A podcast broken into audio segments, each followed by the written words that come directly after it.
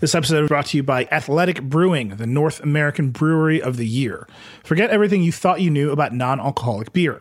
Athletic Brewing's non alcoholic beers bring the crisp, clean, hoppy flavors you crave in a pint to new levels without the booze.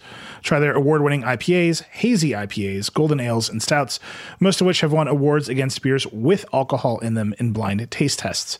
Head over to athleticbrewing.com or amazon.com and order some today. Wherever you order, use the offer code ABCRadio20 for 20% off. Get some non alcoholic beer today and use code ABCRadio20 to save. Support for this episode comes from Paramount Plus. With Paramount Plus, you can get all of your favorite hits from CBS, Nickelodeon, Comedy Central, MTV, BET, Smithsonian Channel, and more.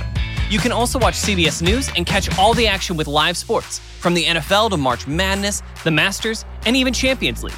And if that isn't enough, you'll also be able to catch critically acclaimed exclusive originals like The Stand, Star Trek Discovery, and The Good Fight. That's live sports, breaking news, and a mountain of entertainment. All on Paramount Plus. Try it free at ParamountPlus.com. Hello and welcome to I'm Nilay Patel. Today I'm talking to Kayvon Beykpour, the head of consumer product at Twitter, which means he's responsible for deciding what tools Twitter actually builds for people to express themselves. And Twitter's product is incredibly important. It is a flashpoint of interest and controversy for politicians and celebrities and regulators and regular people all around the world. It often seems like people don't know the difference between Twitter and real life. So, whatever changes Twitter makes to that product have repercussions everywhere. Twitter recently announced that it's going to be building a lot of new things into its product. There's Twitter Spaces, which is a live audio feature very similar to the Red Hot Clubhouse app. There's Twitter Fleets, which look like Snap and Instagram stories. Twitter just acquired Revue, which is a newsletter product similar to Substack. And it also announced something called Super Follows, which will let people pay creators on Twitter for special content. It's a lot, especially after Twitter spent so long seemingly not adding any features at all. Kayvon and I talked a lot about what it took to reset the team towards growth, how he decides what to prioritize and what features to build, and what the timelines for success look like across all of those different products. Of course, we talked about the products themselves and how they will change the Twitter experience, especially super follows, since adding paid content seems like a huge change to Twitter. And enabling a creator revenue model on a social network has a lot of well known challenges. We also talked about content moderation, of course. We spend a lot of time thinking about content moderation. Kayvon's view is that if you build the products correctly, you can decentralize moderation to users instead of only relying on AI, an approach that you'll hear him talk about in particular with audio in Twitter Spaces. Okay, Kayvon Beykpour, head of consumer product at Twitter. Here we go.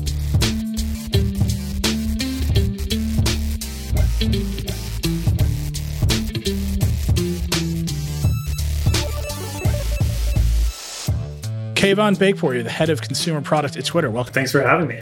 Yeah, man, it's been a while since we chatted. I'm excited to to have you on the show. It's like almost two years. It was uh, October 2019 It was the last time. Me, you, and Casey. It was yeah, it was me and Casey Newton. You, I think you had just sort of become the head of product at Twitter. You've now made it almost three years. That might be the longest anyone has been the head of product at Twitter. So congratulations. I feel like I've, I've been in the role long enough that people don't remind me every week how long it's been since I've been head of product. So I guess there's there's a sign at Twitter HQ that was like days since last head of product. But you've been there a long time. The last time we spoke, we were talking about accelerating Twitter's product cadence, doing all this stuff. There was a pandemic, but just a couple weeks ago, you had an analyst event. Lots of product announcements coming out of Twitter. Walk me through just the highlights of that, and then I really want to talk about how you decided to prioritize what to build and how you kind of accelerated the product roadmap because it feels like it's going a lot faster than it was before. Yeah. So wh- while we definitely we've picked up the pace and we announced some new stuff at our analyst day and also kind of reminded folks and showed a, sort of a longer preview of what they can expect. All of the stuff we announced kind of fall into high level categories of work that have been focus areas for us for the last couple of years. So I think even when we chatted, you know, we had high, we had a few high level areas of, of our product strategy, product strategy that we're focused on. One is health. So how do we, you know, protect the health of the public conversation? The other is conversations. How do we incentivize people and create the tools and capabilities to inspire people to start and participate in conversations on the platform? Um, and the other is what we call interests. How do we connect people to the people and content that they're interested in? Sort of fundamentally the main reason why people have been coming to Twitter for the last 15 years, but really critical for us to build new powerful ways for, for people to do that so health conversations and interests have been kind of our like big rocks for the last two and a half years we've been taking bigger and bigger swings in each of those areas so at our analyst day event we, we kind of went in depth on a few of them. Within interest for example last year we launched a product called topics which we got started very sort of nascent with with our work there but we've really accelerated. Today there's 6000 topics that people can can follow and it, it's very simple right? Rather than just following people on twitter you can follow a specific topic and twitter does the work of recommending the best content or tweets about that topic so you don't have to know exactly who to search for so again, we didn't release that at our analyst day event. We we just sort of gave an update on it and shared some of the substantial progress. So in Q3 of this uh, last year, we announced there were 70 million people that have followed topics. And then just yesterday, we announced that there now are over 100 million people that have followed topics. So pretty pretty good clip of growth, and we're seeing really promising signs that topics is a really useful way for people to connect to their interests. A couple other things we announced at our analyst day event. One was uh, a product that we're really excited about right now called Spaces, which again is, is very connected to our work and conversation. Spaces is a new way for people to talk about what's happening on Twitter, except instead of using 140 characters or 280 characters or a video, you're using the real, your human voice to connect with other people and have real audio based conversation. So, new effort, but connected to a long standing priority. Some newer things that we announced that people hadn't heard from us include super follows. So I'm assuming you might want to talk about this, but this this is one that we hadn't really talked to the to the world about or, or been particularly transparent about until our analyst day event. And we're excited about that one because it's really starting to stitch together a bunch of the other capabilities we're, we're working on. So I won't go into too much depth until you ask me about it, but uh, that's probably the one of the newest things that we announced for the first time at Analyst Day. And then the rest of it was really just telling a cohesive story to the world around what is our strategy? Why is that our strategy? And what are some of the product investments we're working on that ladder into each of them? Yeah, I absolutely am going to ask you about super follows. But let me try to recast the three areas of focus that you're describing. So you have health, which to me is basically just the overwhelming content moderation problem that every social platform faces. And you've got to build tools and have strategies there. You have conversations, which is you need to make a bunch of tools to let people create and actually make content for the platform as opposed to just consuming it. And then you have interest, which is find the stuff that other people made that you might like. Every social platform has that set of problems. I kind of want to take them in turn. A lot of the features I think you have described that are most interesting to me are in the how do you incentivize people to create media, right? And to me, that the great story of the internet is that we put a camera and microphone in everybody's hand. Everybody has become a filmmaker. Everybody has become a, a storyteller. Twitter is one of the best distribution networks for that kind of work. But I'm looking at something like Spaces, for example. We'll just start there. It's an interaction framework that you know, the Clubhouse exists. It looks a lot like Clubhouse. People are making that comparison very directly. Uh, Fleets is now at the top of my timeline. There was the wave of stories products that hit Snapchat Instagram. Fleets looks a lot like stories. How are you deciding which of those interaction paradigms are like fundamentals that you want to bring to Twitter as a fundamental, and which ones are, oh man, that's a great feature. We've got to get there first or fast follow to make sure that a different rival social graph doesn't form that takes our audience away? Yeah, it's a good question. And contrary to popular belief, might be we try to never approach it from the standpoint of here's a capability, let's copy it. Like we try and approach everything from from first principles and really customer understanding. Actually, one of the things that Jack really emphasized when he when he came back to the company was sort of morphing our product development process to respect the jobs to be done framework a lot more. I don't know how much you've heard about jobs to be done, but fundamentally it just comes down to imbuing customer understanding into the product development process. And so for us, all of the work we do starts from the from the standpoint of what are our customers trying to hire us for? what are they firing us for and how do we build product solutions that that have those those dimensions in mind. So take something like fleets, for example. We didn't start it from the standpoint of like, let's copy stories. We started from the standpoint of like, why are people not tweeting? And it turns out that some of the reasons why they're not tweeting us, they don't feel safe. They don't feel safe because what they tweet is subject to public scrutiny, right? Tweets are on the public record, which is kind of terrifying. Anyone can respond to them, and they're subject to the popularity contest of likes and retweets and impressions and all the sort of social mechanics that we've built in the product that actually work quite well for a certain purpose, but can work against you if you're just trying to have a conversation and, and feel intimidated by that. And so we sort of go through and enumerate all, all the reasons why someone might be hiring us or why someone might be firing us. In the case of tweets, this is a very common observation we have. People, a lot of people are terrified to tweet. A lot of people don't use Twitter for the creation side at all. They're here to consume and unlocking that, finding like peeling the onion back and understanding the reasons is how we start, period. And Fleets felt like one of many, but one product solution that can address some slice of that problem statement, right? It's it's ephemeral, it, it takes away the public replies, it takes away all the engagements. And to your point, like there there happens to be a format for that that customers are familiar with. And so we won't be afraid of leveraging prior art in that sense but I don't think like we would be flying blind if we just are like willy nilly copying stuff. That's not how we're approaching it. With spaces, it's interesting because, you know, fundamentally, I think people for the last 15 years have been using Twitter to talk and to, hmm. to talk about their, like, it's just like so basic.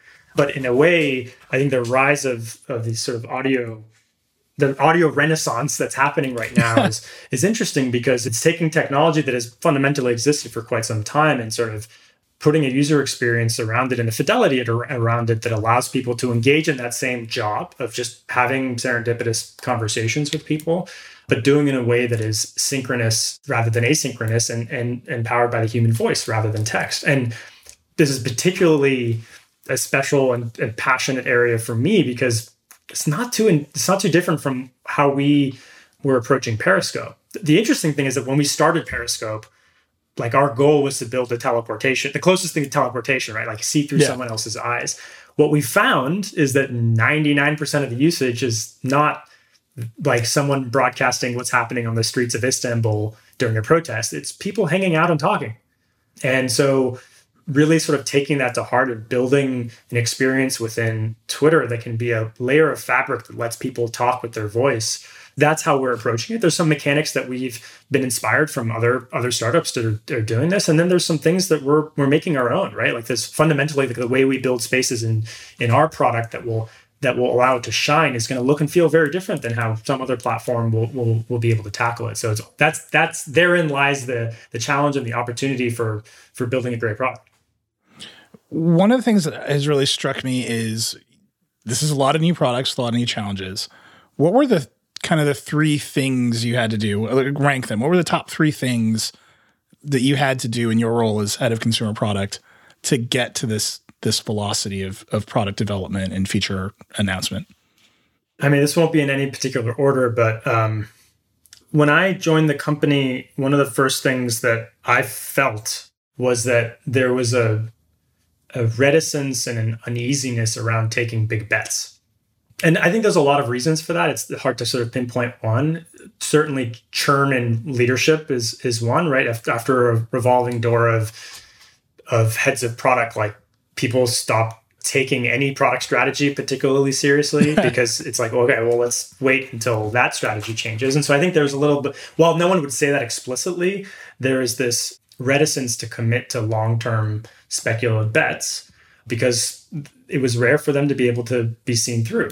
That's one that I think was somewhat ingrained in the culture, which is difficult. It's difficult for PMs, engineers, designers who really want to push and evolve the product to kind of come up against an organizational resistance that is not tuned to take big speculative bets. So that that's one.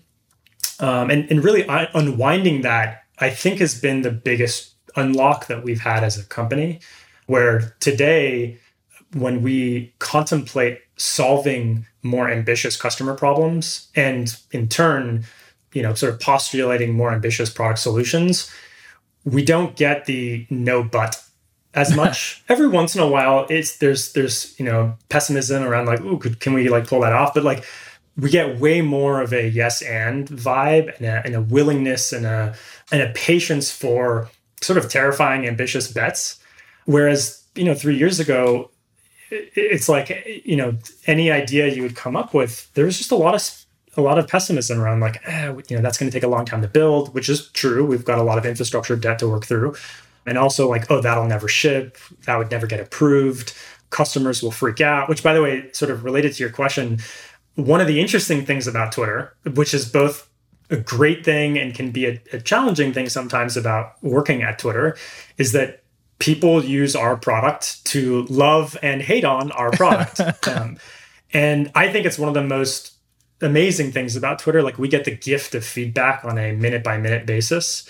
And that includes getting shit from our customers when we get it wrong. Um, and that can make it very intimidating and, and scary for teams to build stuff because, like, you know, God forbid, rest in peace, Twitter trends. And we've had a lot of a lot of launches and with uh, you know, rest in peace, Twitter trending, which which I think a few years ago was this was something that would stop us from taking swings in the first place in my opinion, like if we're not seeing rest in peace Twitter trend a few times a year, like we're not taking big enough swings. And so th- just as a team, shifting our mindset to get comfortable with that and sort of lean into it and embrace it has been a really uh, important challenge for us to overcome. And we're not completely over the fence yet. I, I, it's amazing that customers are starting to notice that we're we're taking bigger swings, but I wouldn't say we're like completely out of the woods yet. But it's it's an ongoing journey that we're really really focused on aside from that, like hiring, right? Like any leader's job is to hire a great team. And like we've really reshaped our leadership bench across not just product, but design and research and engineering. Like we have new leaders who are filled with the energy and passion of making Twitter live up to its potential. And we think that the potential is so much higher than what the product is today. I mean, and the product is obviously extremely important and plays a critical role in the world, but there's still so much potential. And I think it takes a a collective team to have that sort of irrational passion to go through a lot of the the slog that sometimes um, you have to go through to get there. One of the things I always think about is leadership timelines. I'll give it a really silly example. If you're a news writer at The Verge, your decision making timeline is like 30 minutes, right? Like some news happens, you write it, you put a headline on it, you get out in the world, you move on to the next thing you're operating in, in those increments. As I've moved up in my career, my decision making timeline has extended into like a year, two years in some cases. You're describing like a two year plus process to kind of reboot a product culture. Is that the right timeline? Is that what we should always expect? Is that the timeline you were expecting? Or, you know, did you have to make some changes along the way to to get to where you are now? I, I, can't say I had much precision in terms of how much time I would expect it would t- it would take. You know, there's a lot that I thought I knew about the job going into the job because I'd been at Twitter for three years and change prior to having this role, which you know gave me a lot of context in terms of our our strengths, our weaknesses, our opportunities. I still feel like I'm I'm learning on the job. I think my I generally am an impatient person. I think it's one of my best and worst qualities. so I, I you know I'm sort of const I try to be constantly dissatisfied about everything about our work and pace, but uh, while at the same time being able to tr- appreciate progress that we've made. And I'm really proud of how much we've morphed the culture, but I, I still think we have a lot, a lot to do. Um, I think in a lot of these areas, when you talk about speed, our ability to identify a problem we want to solve and actually ship a product solution, which I think is the ultimately like the right end-to-end timestamp to look at you know, there's a lot more than just culture and process and people. It's also infrastructure and technology. Like at our scale, we need to have really robust systems and a modern technology stack that allows us to build on. And this is this is an area where I think we're still really investing in. We're not out of the woods. Um, you saw if you I don't know how much of the analyst day you, you watched, but this is like one of our top company objectives is investing in our own development velocity, making a huge multi-billion dollar commitment in leveraging public cloud solutions through AWS and GCP. And these are multi this is like a, its own multi-year journey that I think fundamentally will help us unlock even more velocity when you sort of combine it with the cultural changes and the uh, having the clarity of strategy of knowing what we actually want to build my expectation of time horizon is constantly modulating in areas of culture and people. We need to move as quickly as possible and in areas of execution where we have clarity in our strategy like we're trying to think in weeks not months or quarters. Um, and then in other areas of, of sort of broad scale re-architecture for lack of a better word we do have to think in years it's like we're, we're thinking about juggling on-premise data centers with public cloud migrations and these things require quarters, if not years worth of long term thinking. So this leads me into the question that I ask uh, almost every executive comes on the show. What is your decision making framework, and how has it evolved as you've had this role? Probably the biggest point of evolution for me has been knowing when not to be involved in a decision. It's something that I've, I've personally had to grow quite a bit on, just because you know I've, I've run a lot of teams. I've started two companies, and those companies have grown to be somewhat sizable, but but never at the scale that I'm operating now. And so it's it's always like any leader's challenge to figure out like when to be in the weeds and when to hire great people and defer decision making to them. So that's probably the, been the biggest like umbrella of um, sort of personal growth and development for me as the team has gotten larger and as my scope has gotten larger. Ultimately, like the highest leverage thing I can do besides hiring is prioritization, like helping both me making decisions and also making sure our team is making decisions around what to focus on and what not to focus on. What we think is a high ROI bet versus what we think is a low ROI bet is ultimately the most impactful thing we can do because it's the thing we have the most control over, right? And so that's still today the most important thing I can do and the most important form of impact I can have besides just hiring. When ROI, I'm sure people listening know, but ROI is return on investment. I'm assuming by investment in, in, in that framework, you mean we're going to spend time building something. What do you mean by return? Is it active users are going up? Is it revenue is going up? Like, wh- what is the other half of that equation for you?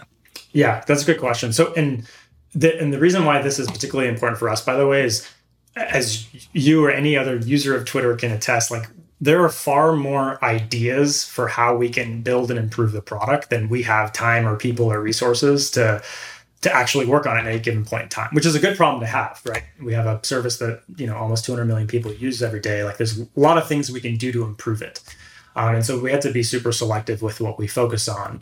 And to me, what ROI means is ultimately the, the measure of success we look at to understand whether we're helping or hurting the service is growing daily active usage. That's like a very lagging indicator. Um, so internally, like we look at ultimately, we look at are we solving customer problems, and we have specific metrics that tell us whether we're helping or hurting customer problems in specific dimensions. So in the health apparatus, that means any that we have any number of metrics, whether it's the number of impressions on tweets that are deemed unhealthy or toxic, whether it's the amount of abuse reports that we're seeing on a daily basis, in other areas the product, could mean engagement or tweets created or spaces created, or, you know, it sort of just depends on the problem area. But when we think about ROI, it's, you know, the investment part is easy. The return part is basically how much impact are we having against the metrics that matter most? And how do we, and this is the hard part, how do we compare unlike metrics together? Because, you know, having yay impact on some problem space in health, which is measured in the absence of malicious activity is different than measuring yay um, impact in some feature that results in more daily active usage. So that is actually one of the one of the harder things, and we have a you know we, we have a bunch of different approaches that we use whether it's like having a portfolio balance or whether it's like literally stack ranking and prioritizing on an objective basis rather than on a metric basis. Um, th- there's a bunch of different things we've tried, and and it's an evolving it's an evolving art form, I would say. But ultimately like that's that's the hard part of, of the job is figuring out what are the right priorities and how do we prioritize against them two more management questions and i'm definitely going to ask a million questions about the features you announced casey actually brought this up to me when i asked him if he had questions for you it seems like your pace of development has actually sped up during the pandemic which is not true for most companies that went fully remote and twitter is fully remote is that i mean that seems remarkable is that perception accurate? And if so, how, how did you manage that? I do think our pace of development has sped up. I don't I, I think I'm trying to think about how the pandemic specifically could have impacted that. I think I think of it more and this is obviously just through the lens of Twitter, not not comparing it to other other companies who've probably had their own their own formula here, but we have been on a multi-year journey to speed up our development. And so I would like to think that that's been mostly an up, upward facing. You know, we've had our own hiccups, obviously, but it's been mostly like we're reaping the rewards of of that investment over the last few years in our process, our culture, our hiring, um, our infrastructure work. And so the pandemic, I would probably say, it slowed that journey down for a little bit as everyone was adjusting to the new normal. Um, I, I wouldn't say that it was like a net accelerant by any means. I mean, people, our team included, but people even outside of Twitter have a lot on their minds and it's really stressful and you're trying to do your job with your kids at home without childcare. Like, you know, it's really, it's been a taxing time for everyone. So I don't think it was a net accelerant. What mm-hmm. we've done through the pandemic, beyond just like continuing to accelerate, obviously, the, the journey that we've been on, is we did make some focusing decisions around like, hey, like these two projects that were kind of like in our periphery and like articulated as part of our long-term strategy, like we need like this is the forefront now. And all this other shit's gonna pause. We made a bunch of those decisions that I think helped narrow the aperture, which accelerated, you know, some projects and paused or slowed down other projects. And, and energy and momentum is infectious, right? Like as you see the company and other teams build quickly and you see customers noticing that, it inspires and motivates everyone else to want to live up to that. And so we've we've seen a bunch of that, I think, and we're seeing it right now with Spaces. Like Spaces has we love that our customers love it, but it, there's a real kind of like energy and movement internally at the company. I've been at Twitter for six years now, and I've never seen the level of energy and embrace around any singular project at Twitter ever in my time, like at the risk of hyperbole. and so that that sort of thing, I think we've had a few of those moments, you know, with these big big projects, topics being another one of them last year, that have I think helped the team get through otherwise the intensity of what's going on in the world, especially when we see that the, the product continues to be used um, and, and be really instrumental for the world at a time where the world needs to communicate and learn from from others about what's happening. This is my last management question. Then I, I really do want to start talking about spaces and uh, super follows.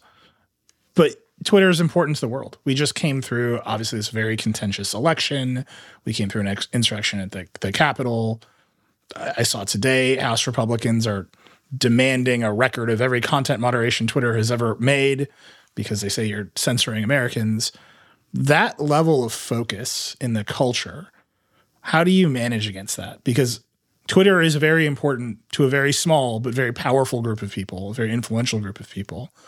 And it seems like as you create new ways to create, you bring more people onto the platform, you show them more things, that level of influence just goes up in a way that, you know, it, it is possible that regulators around the world are basically going to make you stop doing things you want to do.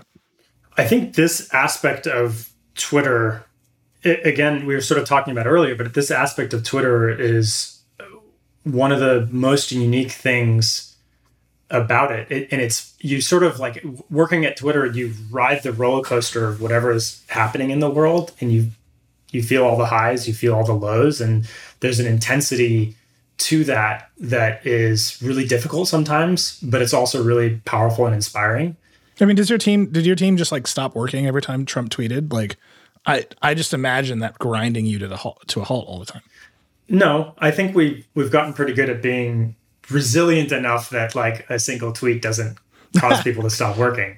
You know, we have a lot of people on our policy and enforcement team that are really good at their jobs and they I, I have a lot of respect and admiration for the level of stress that they hold in their jobs. But I think largely from a from a you know the engine of Twitter does not grind to a halt when a single person tweets. But it it can make it emotionally stressful to, to be on a job. Like I'd be lying if I said that that wasn't true. But again, you feel all the highs and you feel all the lows. Like you take it when something really tragic happens in the world, or if someone does something really nefarious on the platform. It's hard to not take that personally as like something you're responsible for.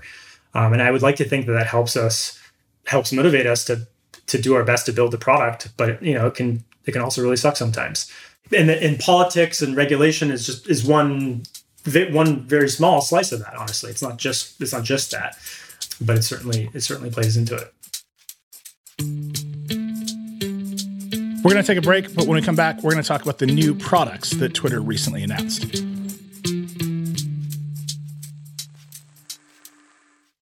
This episode of Decoder is brought to you by Editor X, the advanced web creation platform built for designers. Experience the creative potential of visual design software and the cutting edge capabilities of a powerful website builder when you build your next site with Editor X. With responsive CSS combined with smooth drag and drop, you get a completely intuitive experience with total design freedom. And with custom breakpoints, Flexbox, and CSS Grid, you'll be building intricate layouts that seamlessly adjust across every screen. Editor X also offers massive range of built-in business solutions from e-commerce and advanced SEO to blogs, event systems, and analytics, so you can build sites for any kind of business. With Editor X's powerful code-free CMS, you and your clients can easily manage dynamic content behind the scenes. There's so much more to say, but see it for yourself and discover the new standard in web design at editorx.com. Support for this episode of Decoder comes from Babbel, the first ever language learning app. It's the best-selling language app around, and the moment you start using it, you'll see why. Babbel makes it easy to learn a new language with bite-sized lessons that you'll actually use in the real world. With Babbel, you can choose from 14 different languages, including Spanish, French, German, and Italian.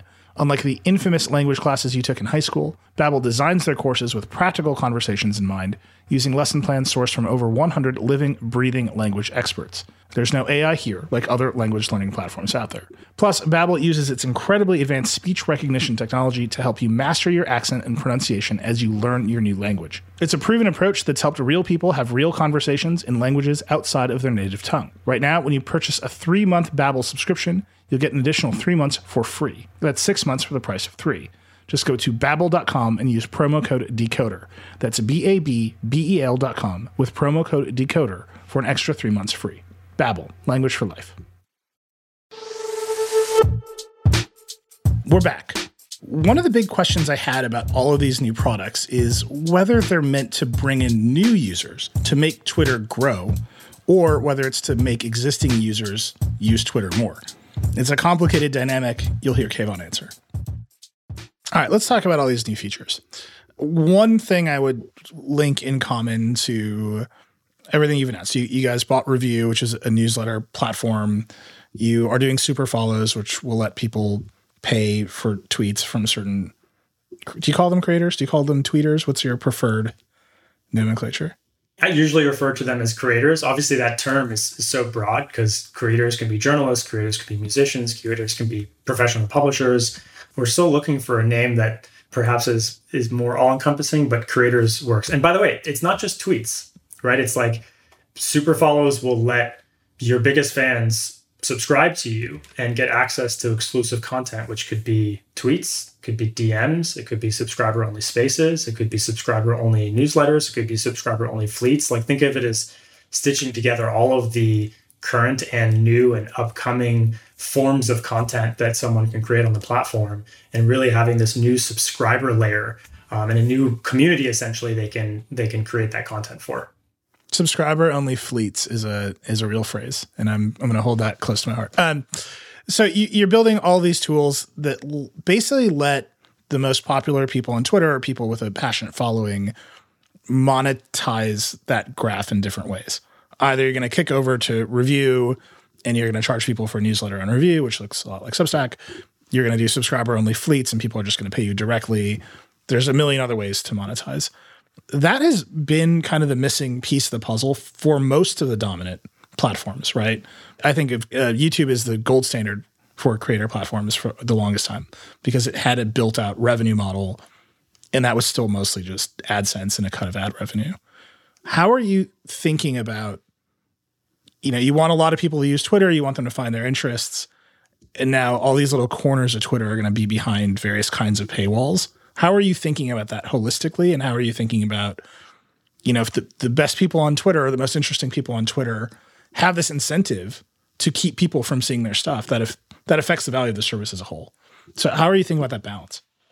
I don't think the incentive is exclusively to keep all content behind a paywall. I actually think that there will continue to be an incentive for creators to juggle to their which everyone's juggle and formula is going to be a little bit different, but juggle what content they create uh, and make available for all, and what content they they create just for their subscribers. Like at the end of the day, there's a, you have a tremendous amount of incentive to create some form of content for all to see because that's how you build an audience. And then some percentage of your super fans will be, totally be willing to pay for content that is exclusive. But you already see this mechanic with newsletters right? Some newsletters are free some news some issues or posts are, are behind the paywall. And i think that similar mechanic will exist. And by the way some a lot of super fans they just want to support their favorite creators like you see this with patreon i think patreon is one of the most interesting um, companies in this space, frankly.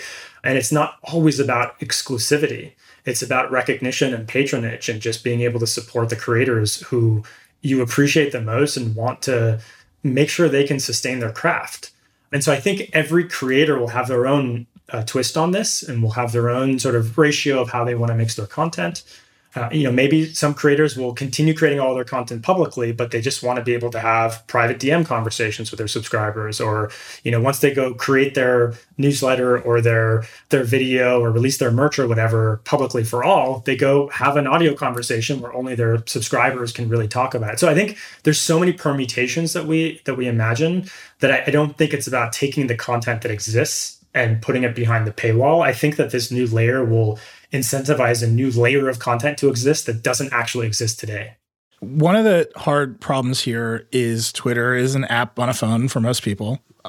I, I use desktop Twitter, but I'm guessing the vast majority of people that are interacting with Twitter are doing it with an app on iOS or Android. If you want to enable a payment inside of an app on those platforms, you have to give a cut to Apple or Google.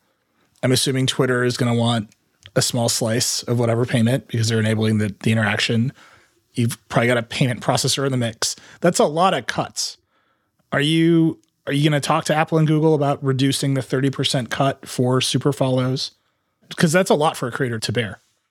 Yeah, I mean, it, it, we haven't we haven't announced or decided any of the specific numbers in terms of what the cuts are. But one one important sort of piece of context, and then we can we can jam on the specific question. I'm not not dodging it. But the important piece of context here is like we're not for for super follows. Our goal is not for Twitter to make money. Our okay. goal is for creators to make money.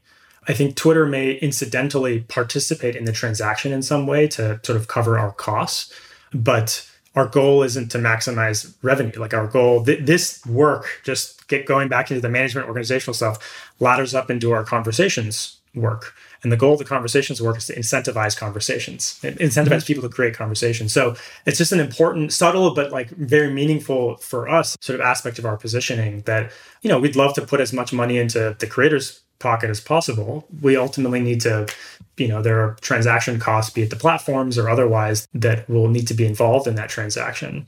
This is distinct, by the way, from other things we might do in the future, like a a Twitter subscription. You've, you've heard us talk about this. And the goal of that is, is very different. It's not about empowering creators necessarily. It's about, you know, providing features for power users that, you know, let them do things that they can't do with Twitter today. And so that that's a subtly different goal.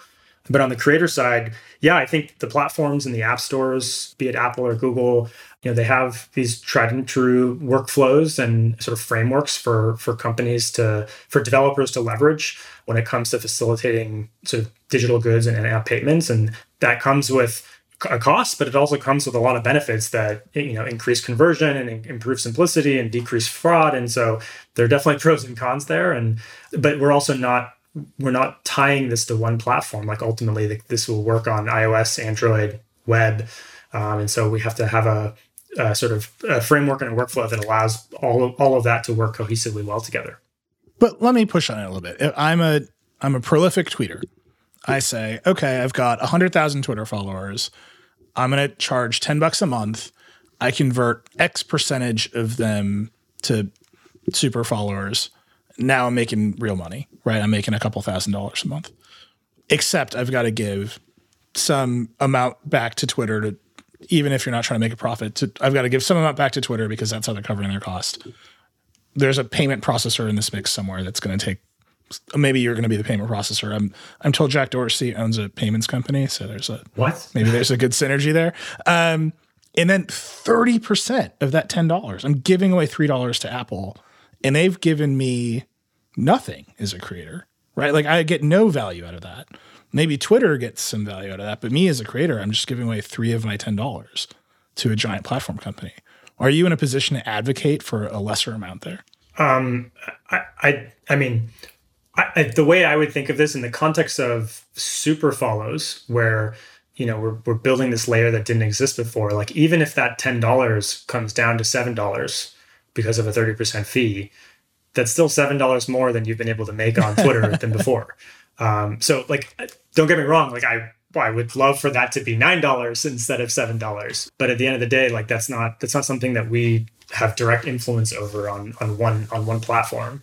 So it's not a focus for us right now. Like our focus is to build the best possible experience that is good enough that people aren't going to think about the the cut you know it's like they're they're using this to have conversations and establish community and get recognition from their favorite creators and um, you know i think if we do that right then like good things will happen do you think there's a way to build this feature that gets around that rule i don't like we're not in the business of getting around platform rules fair um, i mean you are you guys make a lot of platform rules i imagine you have an incentive to. I also I, like listen. I, I get that there's a lot of controversy around this, and some of it is for for good reason. I think that there's a lot of positive things about these. Um, like this isn't just a highway tax. Mm-hmm. There's a lot of cost and effort involved in building these ecosystems that allow you to accept payments and there's a lot of fraud and risk involved in the whole customer service flow around refunds and like a lot of that is taken off of your plate now, if you're a, a, bigger company that has a lot of those processes, then you don't want to pay someone else for that stuff. But you know, we don't want to innovate around the payment flow. We want to innovate around letting creators make money from their audience. And so that's why like this isn't a big thing for us. We, would rather minimize as much effort as we can around the table stakes of facilitating payments so that we can spend our energy on innovating for creators and and for super fans of the creators let's talk about spaces for a sec. How long ago did you conceptualize spaces? I would like to say that the beginning of when we knew audio was special was we had this feature in Periscope, which we called Hydra internally. I don't think we actually ever even called it that externally, but basically, when you're live, you can pull in guests and have like a zero latency live conversation with them while everyone else watches. Casey has used this many times. I've been a guest in his his Hydra broadcast. Fundamentally, the infrastructure that powers that is literally like what Spaces is, just with a new skin. And I'm sort of kicking myself now because when we released that feature like two and a half years ago, we were like, wow, this is way more interesting than any other Periscope broadcast because it starts to become this multiplayer experience where the the broadcaster is having this interesting conversation with someone, whether it's a, a friend or someone who dropped in as part of the community or whatever. And we all get to watch. And rather than being this one way broadcast, now it's a, a conversation that you're listening to, kind of like a podcast. And, you know, at the time we were just, we were going through our own prioritization stuff and live video was not a not a focus. And so you know we ended up deprecating or, or sun, putting a sunset plan together for periscope but we knew there was something interesting there. We just didn't move on it. Uh, fast forward to about a year ago, we really started investing in audio and thinking about how we can enable audio as a new form factor for conversation on Twitter. And the same team that's driving Spaces today really started um, focusing on that. And the first the first product that they built was what we call Voice Tweets, which we we put in market late last year on iOS. You know, lets you record your voice and tweet it out basically. And around the same time, they were thinking about the sort of conversational experience. And you know, this is when audio really started heating up and Clubhouse was getting a lot of traction. And so we had a long and windy road to refocus back on the sort of multi-person conversational format for audio. But you know, the team that's that's building spaces now has had their heart in this for quite some time. And obviously hindsight is 2020. Like we've found much more customer success and impact and excitement around the multi-party experience than we did with the the voice tweets experience, though we still see lots of really awesome use cases there. But we've shifted all of our focus to the, um, you know, to spaces now. One of the things that strikes me about social apps right at this second is on the one hand, TikTok is an explosive success, and the tool it presents to the user is an extraordinarily powerful video editor. And the best TikToks I see are like really well crafted videos that use a lot of elements and bring them together. And that is just a very, it in its way, a very high production kind of storytelling. All the way on the other end of the spectrum, there's spaces and Clubhouse where I just show up. I've had one too many, and someone is going to let me talk to like a thousand people, right? Where on the spectrum do you think Twitter needs to be? I think that this medium is much more close to the latter side of the spectrum than it is the former. Like it's not, it's quite intentionally not a highly produced sort of editing environment. Uh, anything live, I believe, is going to immediately put you on that side of the spectrum. That has pros and cons. But the one thing that's worth noting is while a lot of these audio conversations, a lot of the audio conversations that drive headlines and people talk about tend to be these really large ones where you have few speakers and many listeners. And that will happen. You know, when when we GA this product, like if Bill Gates and Elon Musk have a conversation in a space, like there's going to be a lot of people listening and very few people speaking. But the 99% of these spaces, and we've already seen this in our beta, are not that archetype um, that's an important archetype and an interesting one. Most are 10 person rooms, less people just hanging out and talking about their interests, whatever it might be. The way you build a product experience for that use case is very different than the way you build a product experience for the massive space where there's an interview happening or a panel discussion and with a ton of listeners. Um, and we think both will happen on Twitter and, and particularly for Twitter, like we know all of influencers across sports, entertainment, news, politics, like they're all on Twitter. So like we want those spaces to happen, but we're we know that to build the, the best, most durable product experience here, real people need to be able to have fun and have like great, healthy discourse that happens through a medium like this with very different dynamics, right? You have a small room with single digit number of people or dozens of people at most. And so that that's what I'm really excited about. And, and frankly, that's something that we we kind of fucked up with with Periscope, where we had the same dynamic. Like both of those archetypes exist, but we didn't make any one of them particularly great. Like it was the experience kind of like broke down when there was a person when there was a broadcast with 300,000 viewers. It just felt like chaos, and the experience felt a little bit lonely if you had 10 people. Um, or if you had 30 followers, right? Like, what are the odds you can get one of your 30 followers in? Um, so th- that's, I think, getting that right is really top of mind for us. One of the challenges with spaces with all these social audio products is moderation. So when you open spaces right now, it tells you like someone reports this, we're going to record it. But then that also is there's no there's no long tail audience there, right? Bill Gates and Elon Musk have a conversation on Twitter right now. You can see it happening, and then maybe if you missed it, you can go see it on Twitter. Maybe BuzzFeed will aggregate it. Someone will do something with it. And there's like a long tail of people getting to consume that. Spaces right now doesn't have recording, it doesn't have an archive, but you also need that stuff in order to moderate it well. Where, where's the push and pull of that stuff?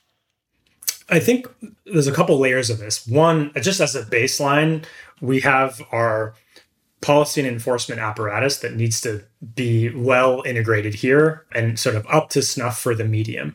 So that's where you know we do record right now for purposes of, of health health enforcement. There's a bunch of tools and automation we can build to make that as efficient and sophisticated as possible, given that there are going to be many, many spaces live at any given point in time. That's very difficult. Um, you can't solve this problem alone with it, but it is important nevertheless. And the good news is like we're not starting from scratch here, right? We built much of this for the last six years with live video. There are some nuances that are different about not having a video stream to accompany your enforcement techniques, but there's a lot of shared attributes of moderation here. The second layer, and, and I believe the most important one is actually building n- native product features and native functionality imbued into the product that helps all of the actors within this conversation the host, the speakers, the delegated admins that the host might have, and the listeners be able to take part in optimizing for health.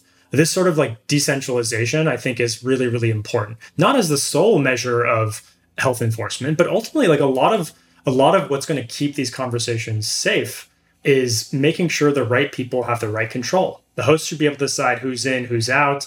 The host should be able to empower some of their speakers or their listeners to be able to aid in the moderation process. Because if you're hosting a conversation with 20 people, let alone if you have 3,000 people in a, in a space, you're already juggling a lot of shit. Like you need you need some backup.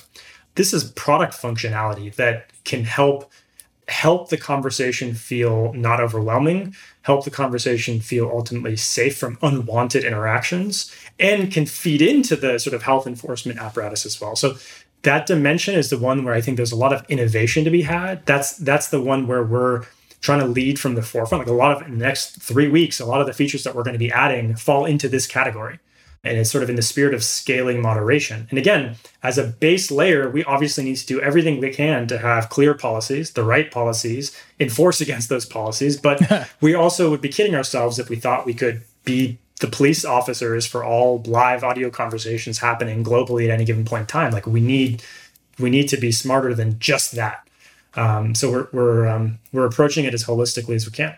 So this this was a great Periscope feature where you'd be watching a Periscope you'd see the comment stream float by, and then you as a user, a comment would get flagged to you and it would ask you if this comment needs to be moderated in some way. That makes sense when it's text. How would you build something like that for audio? Are you just going to ask people, is this speaker being rude?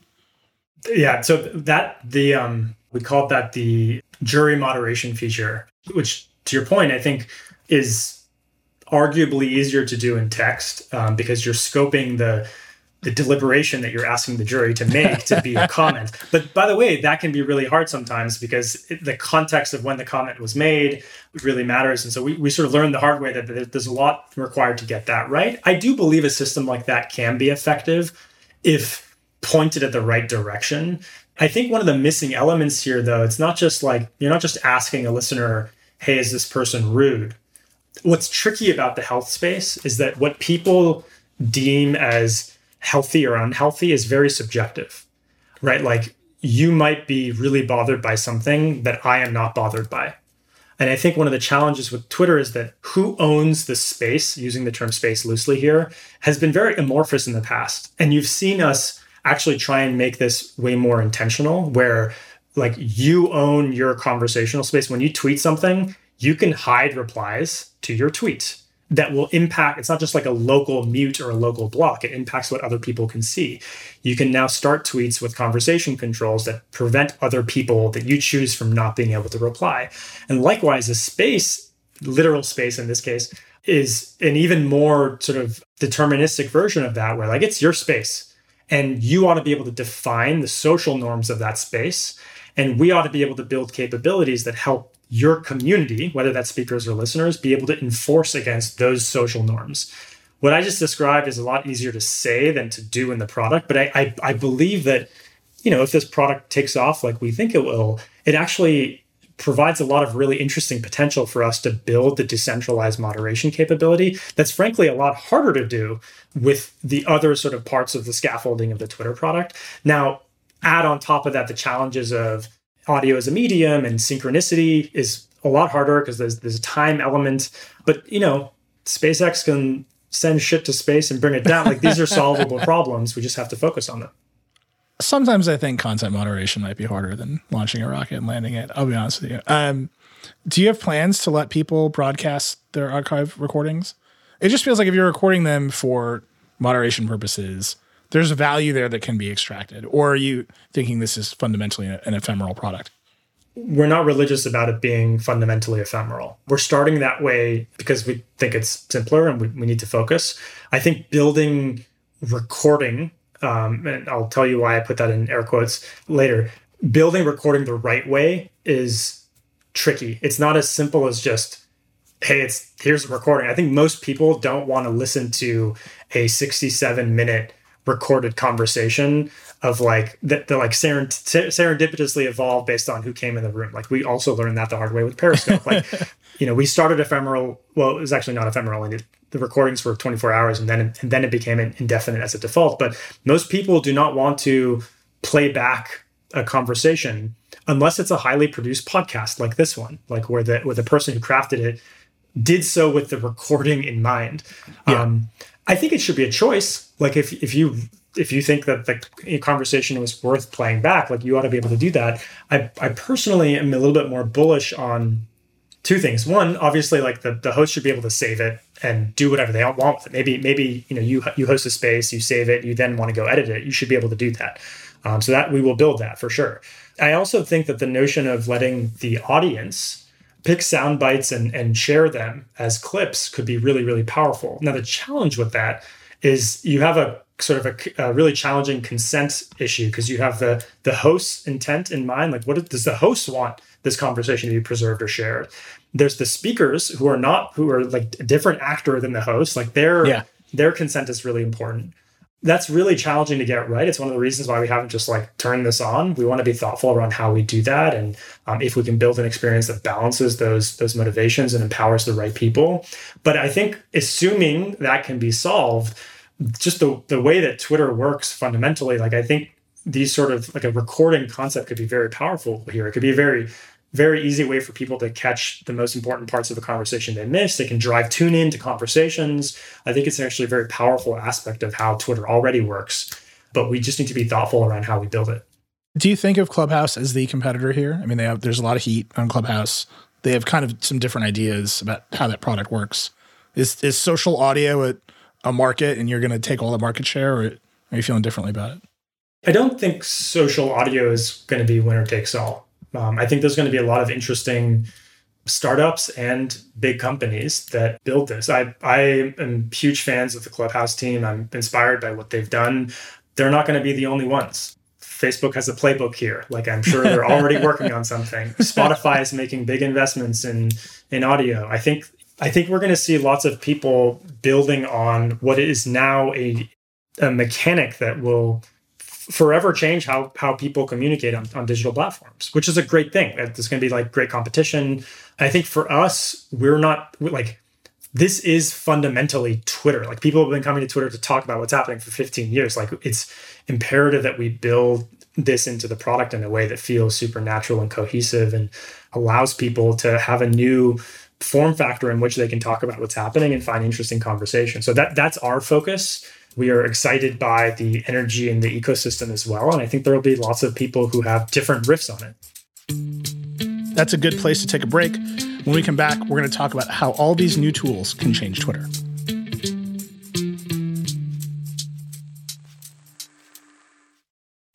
Support for this episode comes from Paramount Plus. Paramount Plus has a ton of live sports, breaking news, and a mountain of entertainment. It's all the content you need in a single streaming service that's about to become your new go to. That's because Paramount Plus is a lot more than your average streamer. With Paramount Plus, you get live sports, breaking news, and a mountain of entertainment, all in one place. You can watch classic movies like Indiana Jones and the Godfather trilogy, along with TV hits from CBS, Nickelodeon, Comedy Central, MTV, BET, Smithsonian Channel, and more. You'll also find critically acclaimed exclusive originals like The Stand, Star Trek Picard, and The Good Fight. And when you're done with those, you can stay informed 24 7 with CBS News or watch some live sports on CBS, like an NFL game, the March Madness tournament, the Masters, or Champions League.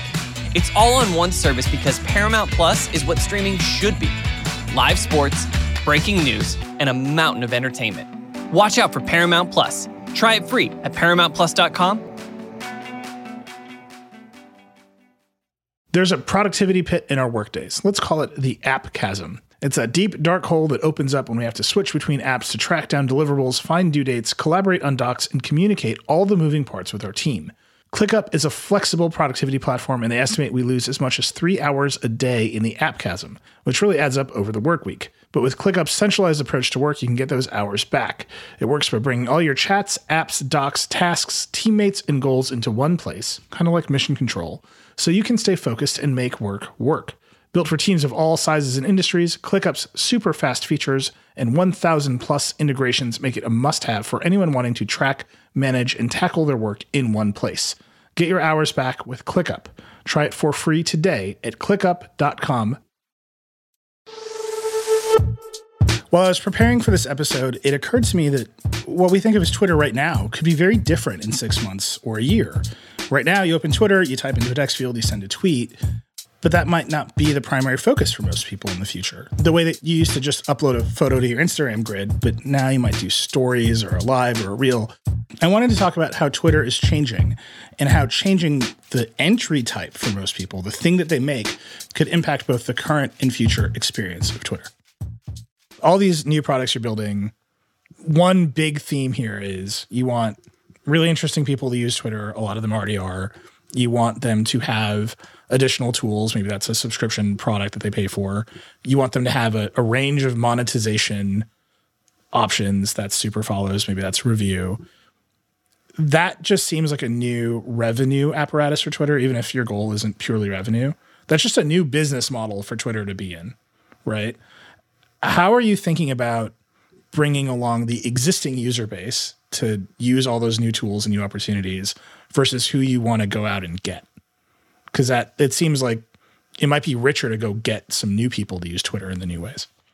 Uh, yeah, I think both of those pursuits are really interesting and valuable. I think that with a lot of the capabilities that we're building, it will inspire and motivate our existing customers to use them. And and and frankly, like a lot of the the work that we've done in the last kind of year and a half has been has been sort of in that vein, right? Like we we talk to our customers, we try and understand how we can better serve them, and we we release these features that that motivate them to be able to use the features because it solves new problems for them. I think we're what we're disproportionately doing more of now that we that we haven't really taken on in the past is introducing use cases that can attract new customers. Like Revue is a good example of this. Like Twitter, you could hack Twitter to be a good long form publishing tool. Threads and tweet storms are kind of a good example of this, but largely like if you want to publish long form content, you would go elsewhere. And so, you know, we are trying to be intentional around introducing those new use cases, um, trying to, you know, diversify the tools that our existing customers have that they can use, but also inspire new people to get value out of the distribution potential that they can get from Twitter. So it's it's sort of it's not a one or the other. It's definitely definitely both. And we've come from a place where we've been hyper focused on making the existing products we have work better, and we've now um, you know, we have some wind in our sails that we can sort of open the aperture a little bit and and start to explore use cases that have been further out of reach. Well, I ask because you know I we spend a lot of time talking to policymakers and we, we hear about big tech so much, and Twitter is always in that list, but t- Twitter is not as big as fa- Facebook has a playbook. They're going to spin up a team, they're going to copy five apps, the three that work, they'll launch in Brazil and like move on, right? Like they're big enough to just do that. Twitter is much smaller than these other companies from a user base perspective, from a revenue perspective. Is the goal is just coming back to that ROI conversation? Is it a better return to get more new people to use Twitter or to get more revenue interactions, whatever it is, from the existing user base more often? I think this is going to seem like a cop out answer, but both. Like we have almost 200 million people who use Twitter every single day. And we need to make the product better for them. There are areas where we don't serve their needs. And I believe if we do serve their needs, like they will get more value out of Twitter. We have even more customers who use the product on a monthly basis that aren't daily users. And that like therein lies an opportunity to, you know, serve them better. And then on top of that, we have over 2 million people that are either brand new to Twitter or are returning to an account after not being here for 30 days or more. 2 million of them every single day come to our front step. That's a lot of people who are trying to use Twitter that are, are new. Um, and so we can clearly be serving them better too. So that's why, like when we started our analyst day presentation, like I, I said, we believe that Twitter can serve billions of people every single day. Like we're very far from serving billions of people every single day. Yeah. But we genuinely think that the market of people who are interested in following what's happening and connecting with their interests is billions. It's everyone. Like who isn't interested in that? So our job is to really um, close that gap and to to find the um, all the things, large and small, that can help make Twitter more valuable to, to customers. I asked Adam Mosseri uh, this when he was on. It was right after the election. It's a little bit more time has passed now, but Obviously, Trump is banned from Twitter. Is he, is he going to stay banned? I'm not the expert on this, but um, we, he is banned from Twitter. And then there's been a couple interesting moves towards decentralization from Twitter's perspective in content moderation and in the, the platform itself. So you launched Birdwatch, which is a community moderation system. How's that going? It's super early days, but very promising early results you know, we're, we're just in pilot mode right now. It's US, uh, it's English only. Um, so I really want to emphasize like still lots more to learn, but um, really promising across a few different dimensions. One, we were very intentional around, around making sure that the by the way, backing up, Birdwatch is a decentralized moderation tool. So basically, a community of people can annotate tweets and enforce them either against our policies or against policies that we may not have. They can provide annotations around why tweets may be misleading and, and, and explain, you know, why. What we've been really pleasantly surprised by is good faith actors speed and quality of response like probably the thing that we were most uh, keen to learn is are people just going to have one liners like this is not correct or are they going to explain why something might be misleading and i think that's been that we've been really pleasantly surprised by the quality and robustness of people's annotations and it's been it's just been very very promising as well as the speed at which they're annotating tweets, despite the fact that this is a pilot that is only visible on a separate microsite. So that you would think that there's actually not much incentive for people to be like quick to annotate these tweets. So again, lots to figure out here. This is going to be a long, this is not going to be an overnight product solution, but I think that the power of empowering a community to help aid and certainly addressing misleading information, let alone other policy areas within health, I think is very promising. Annotating tweets that looks like labels, labels something you rolled out during the election. A lot of conversation back and forth over whether they're really effective. Do you, do you think they're really effective? They're they are a moderation product solution. I honestly think that the jury is out. Um, I think that there are applications of labels that are effective. For example, one of our forms of labels also disables engagements. Um, so if a, a, tweet is particularly egregious and violates some of our policies, like we not only label it, but we disable engagements around it so that it cannot be amplified. And that is extremely powerful um, and is effective in sort of diminishing the visibility and the spread with that context at least of that of that content. I think our other labels like we're we're actively still learning from which applications of them are effective and which don't which aren't. One aspect of, of this that i think is is critical is through our research, we believe that people will trust label assessments more if it doesn't, or, or I should say, a hypothesis we have is that people will trust these assessments more if it comes from a diverse community of voices rather than us as a singular social platform. And that's one of the hypotheses that we're really exploring with with Birdwatch. It's not Twitter saying this is misleading information. So it's a community of a jury of your peers that are saying this is misleading and here's here's the rationale for it. If I made the comparison to Wikipedia, would that be directionally correct? Right? Like you're building a sort of Wikipedia back end of labels that people participate in? That, I think that's a very apt analogy. It's we look to Wikipedia as a source of inspiration for how you can build a a set of mechanics that can allow a community to thrive. Like Wikipedia also built the community, but they they more like built the mechanics that allow the community to thrive. There's a sort of like self-healing, self-corrective nature of a platform that is fundamentally open. By virtue of being open, is certainly opens itself to risk vectors, but can sort of self-heal and and allow you know an incredible corpus of knowledge to flourish, um, which is Wikipedia. I think the same challenges exist in a world where you have decentralized moderation. Anyone can label a tweet. Like a lot of things could go wrong there. And so our job is to build the right mechanics within Birdwatch and the right incentive systems that allow quality annotations to flourish and garbage to not flourish. Um, that's the hard part. We've talked about a lot of new features. A lot of them are in the app, right? Spaces is iOS only. You started testing it on Android. Those are a lot of proprietary features. You're going to probably build some revenue stuff around it. But you also run TweetDeck. You also support third party clients. There has been some work in the background at Twitter to decentralize the entire platform in some way. How does that all play together? So, a bunch of different things there. Um, TweetDeck is a another Twitter client that we own, and it's it plays a very important role, I believe, in the in the world. It's a got a small but mighty user base of, of power users, and many of them. And we haven't given TweetDeck a lot of love recently. That's about to change. Um, we've been working on a pretty big overhaul um, from the ground up of, of TweetDeck, and it's something that we're excited to to share publicly um, sometime this year.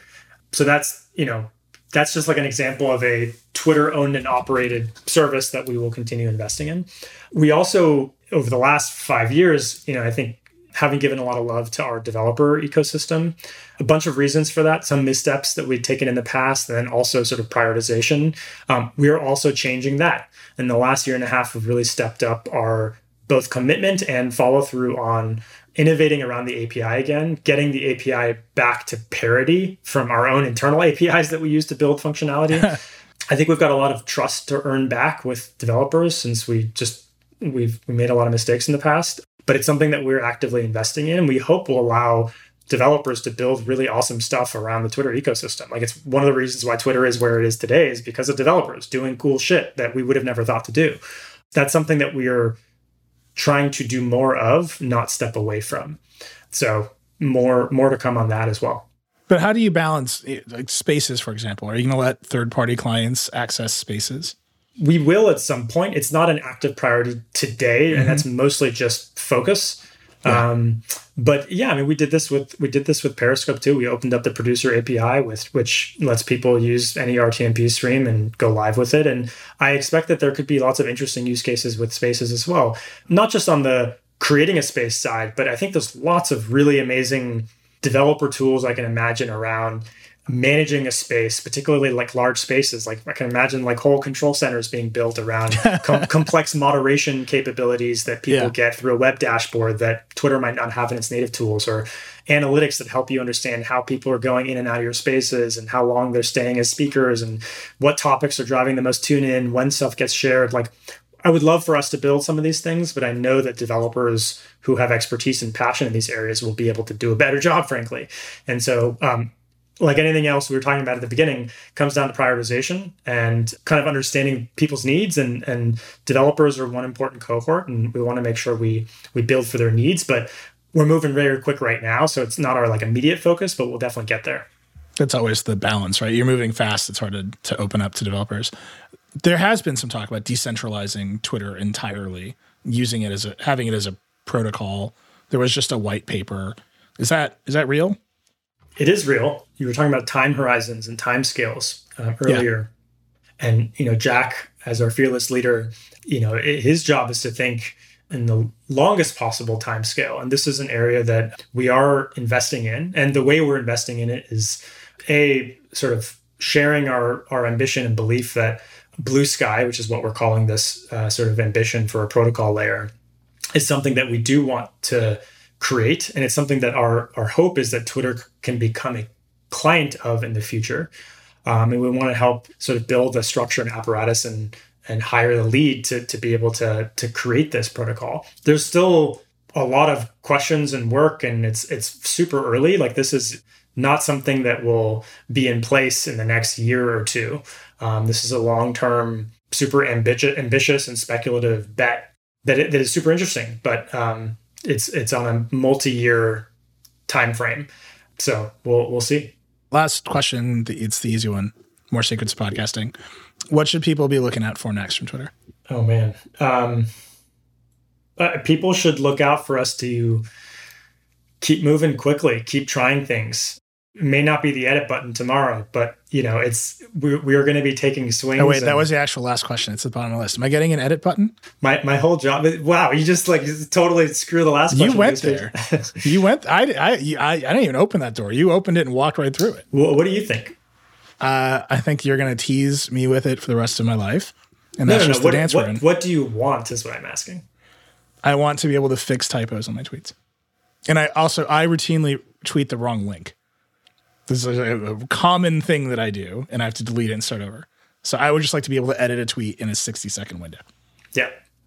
I think that's a very reasonable ask, and I, I think you should be able to do that at some point for sure. Confirmed. Not confirmed, but but I think it's, a, it's like there's no philosophical reason for us not to do that. It's it's purely just prioritization. But yeah, and the, the highest priority is trolling me personally constantly. It's great. Yes, uh, you and Casey, you're right up on my list of people to troll. That's tremendous. Well, Kayvon, that you you gave us a little extra time here. I really appreciate it. We got to talk to you again soon, man. Thanks, man. Thanks for having me.